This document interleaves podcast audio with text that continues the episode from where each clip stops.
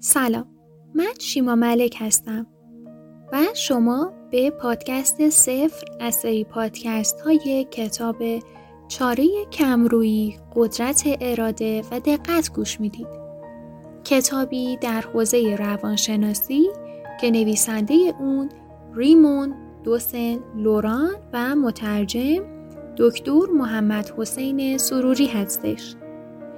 کتابی که موضوعات مختلفی مثل اراده، حواس پرتی، دقت، راهکارهایی برای افزایش تمرکز، مقابله با تنبلی و سایر موضوعات دیگه ای ارائه داده و با اووردن تمرین هایی در هر مطلب سعی کرده که اونها رو برای ما بهتر جا بندازه.